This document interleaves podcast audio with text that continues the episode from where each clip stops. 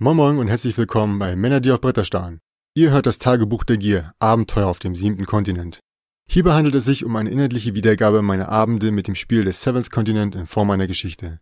Es hat natürlich zur Folge, dass einiges gespoilert wird, seid also gewarnt, wenn ihr euch dieses Tagebuch anhört. Und nun viel Spaß mit der Episode.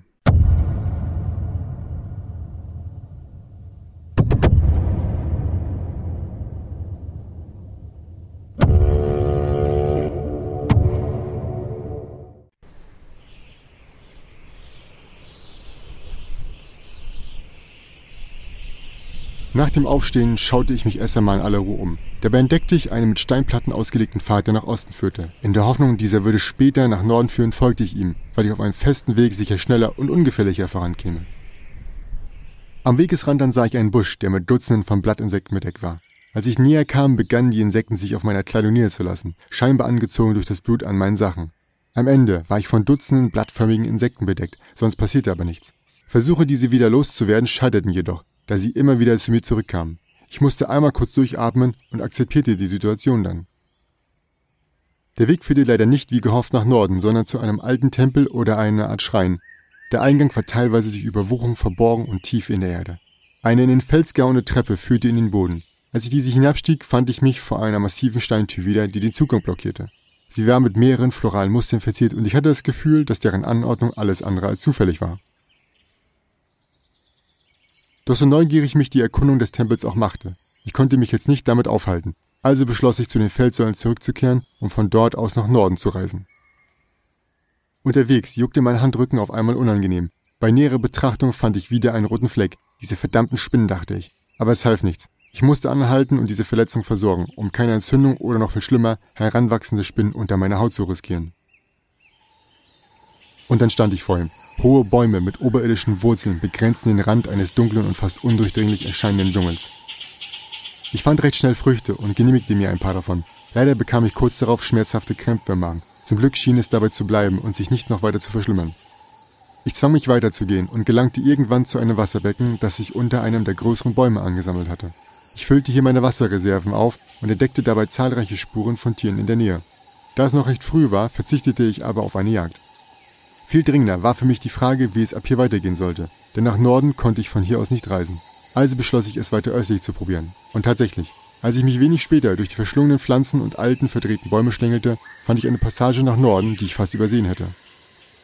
Die gute Deckung der Vegetation nutzte auch eine große, pantherähnliche Katze mit ungewöhnlichen langen Krallen. Ich sah sie aber, wie sie auf einem tief hängenden Ast lauerte, bereits zum Absprung. Also tat ich so, als hätte ich sie nicht bemerkt und ließ sie ins offene Messer laufen. Sie hatte keine Chance. Zu meiner Enttäuschung stand ich, nachdem ich aus dem Dickicht des Dschungels trat, vor der Stirnseite eines massiven Gletschers. Ich wollte gerade umkehren, als ich am Himmel einige Geier kreisen sah. Ich wollte wissen, was ihre Aufmerksamkeit erregt hatte und ging daher weiter Richtung Osten. Dort fand ich einen gehängten Körper in einem der hohen Bäume. Als ich näher an die Leiche herankam, erkannte ich mit Schrecken, dass dort mein alter Kamerad und Freund Michael Drass hing. Er war ein angesehener Ethnologe, der mit mir auf der ersten Expedition auf dem siebten Kontinent war. Wie um alles in der Welt war er hier gelandet, es sah so aus, als ob die Verzweiflung ihn besiegt hätte. Ich konnte ihn da oben nicht hängen lassen, also schnitt ich ihn los.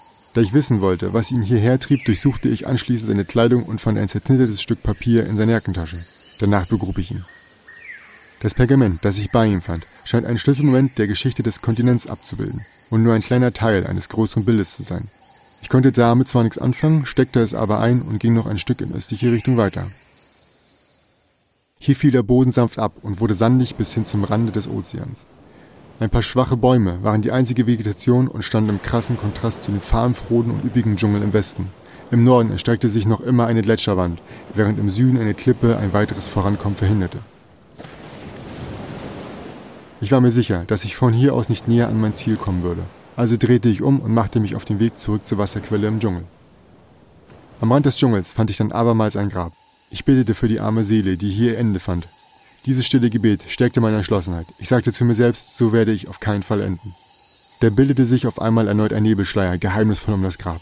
Anders als die Male zuvor formte sich nur ein schwarzes Etwas mit vielen Armen und Beinen. Noch nie hatte ich etwas Grauenvolleres erblickt. Ich trat dem Wesen unbeirrt entgegen und schlug ein paar Mal mit meinem Stock auf es ein. Nicht sicher, ob dies überhaupt eine Wirkung hatte, weil die Schläge wie durch einen sehr dichten, dicken Nebel glitten. Nach ein paar Treffern dann löste es sich auf, als ob nie etwas da gewesen wäre. Ich ging zum Wasserloch. Dort angekommen, ruhte ich mich ein wenig aus und legte mich dann auf die Lauer. Mein Magen knurrte schon und auch meine Zuversicht schwand ein wenig.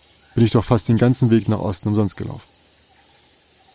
Nach einigen Minuten des Wartens sah ich dann ein mir wohlbekanntes Tier, einen Hornbären.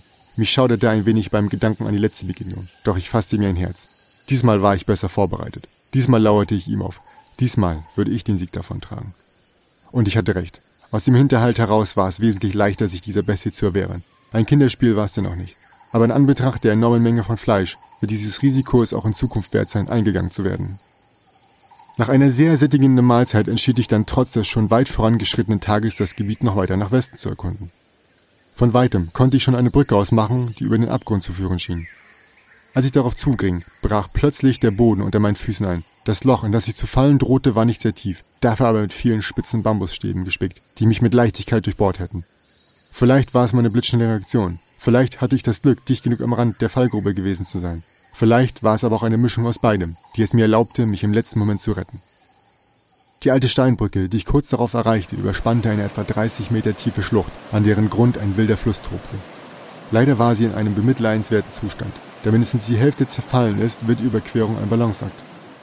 Diese Aufgabe vor Augen und in dem Wissen, was ich heute schon alles geschafft hatte, schlug ich mein Lager auf.